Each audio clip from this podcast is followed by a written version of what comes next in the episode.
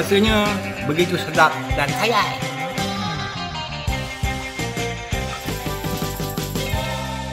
Kena dulu. Kini kembali dalam podcast Jangan Kena bersama aku Ami. Uh, aku harap korang enjoy lah uh, konten-konten awal uh, Jangan Kena. Uh, aku rasa dah ada 3 ke 4 episod lah kat podcast Jangan Kena. So kali ni punya episod tak ada guest ke tak ada apa, tak ada kita akan fokus kepada konten yang primary lah. Uh, orang kata tu konten original Jangan kena. Uh, So konten original Jangan kena ni uh, Aku nak fokus lebih kepada Membacakan cerita kat korang. Uh, confession-confession yang aku terima daripada korang confession personal uh, confession hantu ke apalah cerita-cerita semua cerita lah yang aku aku akan cerita kat sini dan aku akan berungkai lah sama-sama dengan korang. So aku harap uh, kalau korang nak submit korang punya confession boleh je submit kat aku ami.yeyeje at gmail.com uh, dan dari situ aku akan uh, orang kata tu kumpulkan semua cerita dan kita akan aku akan membaca lah dekat podcast Jangan Kena. Oh yes, korang tak payah risau kalau cerita korang tu eksplisit ke terlalu open ke apa. Korang boleh submit je sebab dekat podcast Jangan Kena ni memang raw, angkat. Kita kasih orang kata tu all out. Uh, dekat podcast ni kita kasih all out lah. So tanpa membuang masa dan membuang tebiat, aku akan ceritakan korang kisah confession yang pertama di dalam episod Jangan Kena. Okay, uh, kali ni punya confession aku nak kongsi dengan korang lah. Okay, sebelum tu aku nak tanya korang. Korang ni jenis yang okay tak dengan orang-orang yang pengotor ke? Atau korang ni jenis yang eh kena kena bersih? Ah, macam korang okay ke balik rumah sebelum tidur tak mandi ke? Lain lah korang kalau dah barai gila babi, tu tak apalah. Ah, tapi korang ni tanya diri korang sendiri. Korang ni jenis yang pembersih ke Atau kau rasa A part of yourself Ada yang pengotor sikit? Sebab Confession kali ni Is about uh, Pengotor lah. Uh. So tanpa membuang masa Aku akan start lah. So kisah dia macam ni. Ada satu budak ni lah. Nama dia Nurul. Uh, So Nurul ni Bukan nama sebenar dia. So Nurul umur dia 20 tahun lah. Dalam 20-an gitu So sejak PKP Dia kira dah ambil keputusan lah Nak berhenti kerja Sebab dia nak buat Business online uh, Dan stay dengan family dia lah. Uh, So dia, dia tak stay sendiri Dia stay dengan family dia. So time umur dia 13 tahun kan. 13 tahun dia dah sekolah ke asrama penuh. Uh, So Sejak umur dia 13 tahun Sampailah uh, 28 tahun Dia tak stay dengan family dia Ha, dia stay dengan family dia time cuti sem atau public holiday lah. Kalau dia tengah kerja kan, ha, tengah off day lah, dia balik rumah family dia. Paling lama dia stay dengan family dia 2 tahun. Ha, tu paling lama lah, 2 years lah dia stay dengan family dia. So si Nurul ni, dia cakap, secara jujurnya, family Nurul ni memang besar baik pengotor. Orang confirm rasa macam, eh anak sendiri cakap family pengotor eh. Ha, ni apa yang Nurul cakap. Ha, Nurul cakap family dia memang pengotor. And dia pun cakap yang dia rasa bersyukur lah yang dia tak stay dengan family dia. Kalau lagi jauh lagi bagus. Kalau boleh dia tak nak dekat dengan family dia. Uh, Sebab Nurul ni dia, dia punya jenis Dia seorang yang pembersih. Uh, Seorang yang pembersih lah.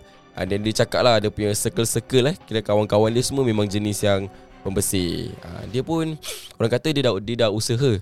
Uh, Dia dah usaha Orang kata tu macam Nak Buat family dia Macam Jadi pembersih lah. Dia dah try nak mengajar lah Dah influence Dah cuba influence family dia Untuk jadi pembersih. Tapi Family dia tengok Nurul Macam Asal kau pelik sangat eh?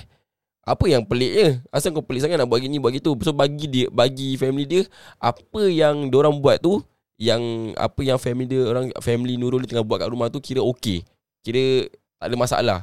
Ah, Confirm korang rasa pelik kan? Ah, Ambil aku cerita. So Aku akan list-list lah Kat korang. Ah, Sikap-sikap. Ah, Sikap-sikap pengotor yang family dia buat. Okay, si Nurul ni dia ada anak buah tau. Ha, anak buah. Ha, so anak buah dia masih pakai pampers lah, pakai lampin kan. Ha, so biasa lah kalau baby pakai pampers mestilah ada najis, ada tai, ada kencing apa. Kan? Ha, so dia family dia suka nak bukan family lah. Ah, kira family dia lah, kakak dia lah, kakak dia suka nak buang pampers dekat tong sampah dalam rumah. So basically ni rumah dia. So luar rumah dia ada macam mini bin lah. Sana cakap ada mini bin, uh, bakul mini lah, bakul kecil. Uh, diorang suka buang sampah, sampah pampers kat dekat situ. Tapi kalau kita fikir logik akal Benda tu bernajis Kau ada najis Patutnya kau buang lah kat luar rumah kan ha, Tapi si family Family dia tak buat benda gini ha, Buang je pampers tu kat dalam mini bin Atau biar bertakung berhari-hari. So hari-hari ha, Dia buang pampers tu Pampers tu makin membe- ha, Makin orang kata tu jadi gunung lah. Ha, Lepas tu jadi gunung tak apa. Dah bau tai Bau kencing. Ha, So Apa yang Nurul nak sampaikan kat, kita ni Yang Rumah dia Kan okay, uh, Tong sampah yang kecil tu Dekat luar rumah uh, Luar bilik dia.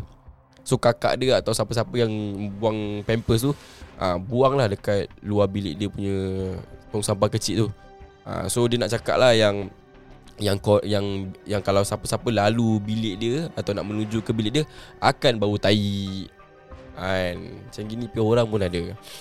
Ha, so dia cakap lah yang oh berhari-hari tak ni. Tak tak buang.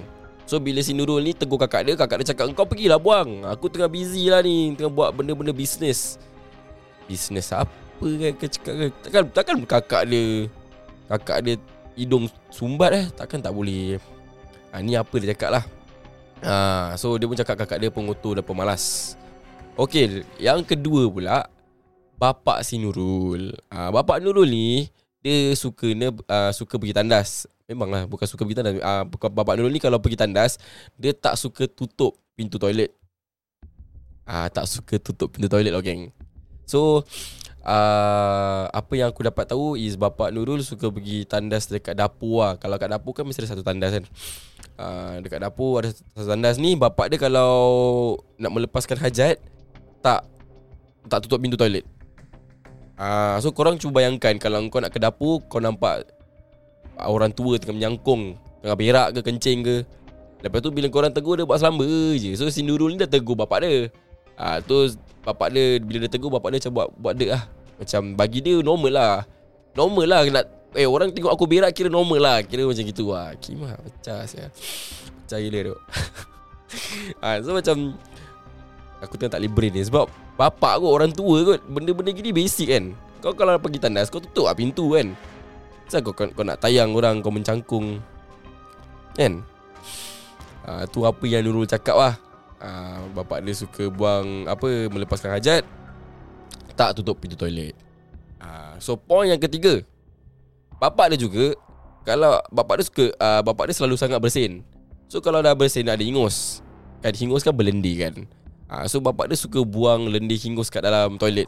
Tapi tak jirus lah Tak jirus kan Kira macam Macam Buang macam Macam mana tu Kalau orang buang hingus Dia dah blow eh. Dia akan Tiup dia hingus tu Kira dia tiup ke lantai lah. Lepas dah tiup ke lantai Dia tak Dia tak spray lah Tak jirus ha, Lepas tu bapak dia selamba je Keluar tandas Pergi dekat dapur Lap dengan kain Atau tuala kecil yang ada kat atas meja makan. Kima. Kau bayangkan eh Bapak dia dah pergi kat Dekat tandas uh, Apa?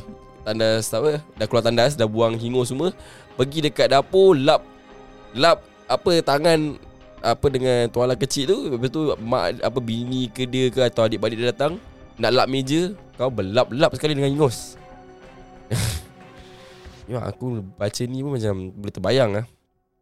Ha, So Yang keempat pula ha, Yang keempat pula uh, Family dia suka Okay dekat Kalau kau Aku tak tahu lah Kalau korang biasa Nampak ke atau tahu uh, Ada family suka letak Orang kata pakai selipar dalam toilet uh, Tapi selipar tu Khas untuk toilet. Uh, Ada juga Ada orang uh, Pakai macam Selipar yang soft-soft Dekat dalam rumah. Uh, Tapi familynya Nurul ni Dia orang guna selipar tandas Yang selipar kat dalam toilet tu Diorang pakai satu rumah. Kira kan Dia berjalan satu rumah lah Kira kau dah, dah mandi, Mungkin kau dah mandi ke Kau dah berak pakai selipar tandas tu Ke apa ke kan. Lepas tu kau keluar tandas Dengan selipar yang sama Kau berjalan satu rumah. Uh, So Sekarang masalah dia sikap-sikap family dia ni memang pengotor tapi besar yang problem paling besar ni family Nurul ni dia tak perasan yang perbuatan orang ni is tak jaga kebersihan lah. So so Nurul ni macam dah tak sabar nak keluar daripada rumah family dia nak sewa rumah sendiri. Ah uh, so dia dah fed up lah. Sebab bagi uh, Nurul pun rasa macam pelik. Kenapa family aku rasa macam benda ni pelik? Eh benda ni biasa. Uh, tapi kalau bagi pendapat aku Kalau aku nampak orang yang bersikap gini pun Aku rasa eh Kimak orang fucked up apa? Siap buat macam gini kan? Macam Bukan aku nak judge lah Tapi Benda basic kot.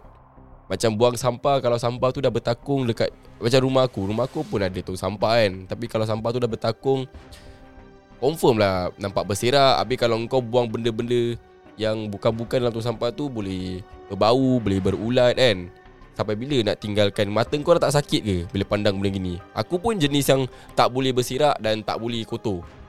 Um, Kalau kau rasa macam Eh ni kena buang-buang-buang. Ha, Sekarang kita kena buang.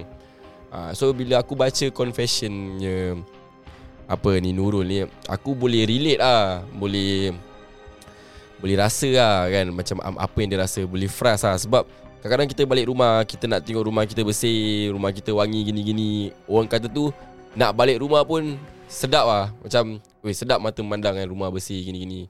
Tapi kalau dah balik rumah kan Nampak Orang tengah mencangkung dekat toilet kan Tak tutup pintu ha, Dengan Dengan Dengan bau najis kan Dengan Dengan aku tak tahulah Apa hal lah.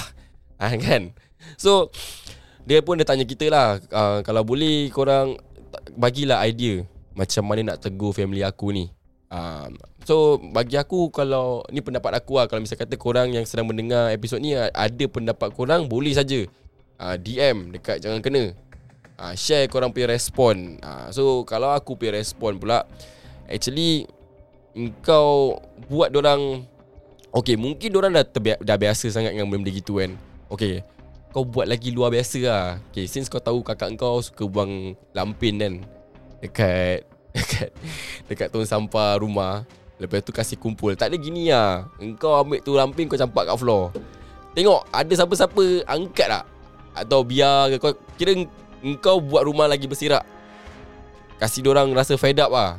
Lepas tu bila orang dah rasa fed up ah, Kau cakap lah Macam gini lah. Aku rasa bila korang buat aku macam gini. Ah, Habis kau buat macam ah, Kau Aku tak eh, tak boleh lah. Kau perempuan kan Takkan aku nak suruh kau tutup? Nak suruh kau kau buang hajat Tak tutup pintu? Tak boleh tak boleh tak boleh. Kau Sebab kalau dah tegur pun tak boleh load Kau buat balik Apa yang diorang buat. Ah, Tengok diorang ada tegur tak?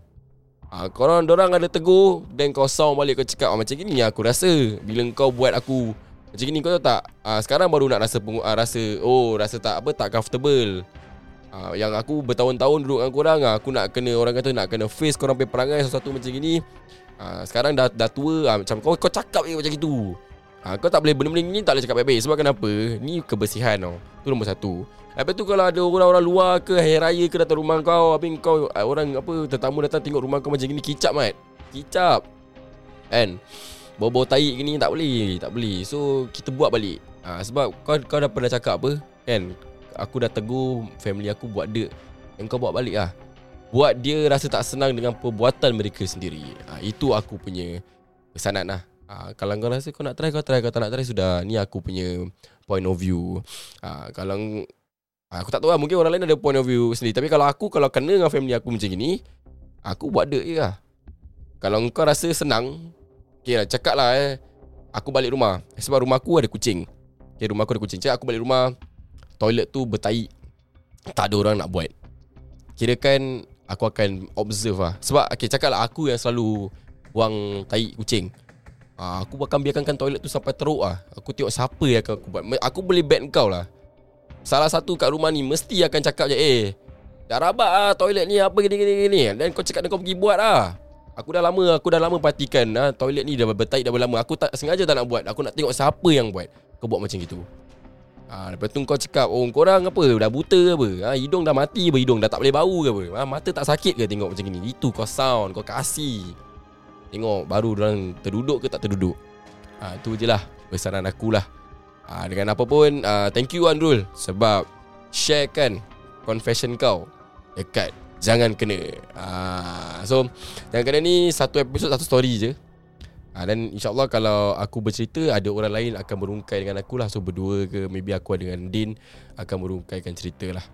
Ha, So dengan itu Aku nak ucapkan terima kasih ha, Sebab korang mendengarkan Podcast Jangan Kena. Jangan lupa dengan segmen Sembang Mula Jahat eh. Sembang Mula Jahat pun dah ada kat Jangan Kena. Ha, So aku dengan Alwi Akan the primary podcaster lah. Dekat Apa tu Jangan Kena. So once again Thank you so much for listening to Jangan Kena. Dan kalau korang Ada cerita-cerita yang nak korang nak share dengan aku Nak aku bacakan Dekat Jangan Kena Boleh saja email. Tak ada masalah. Dengan itu I'll see you guys in the next episode. Bye-bye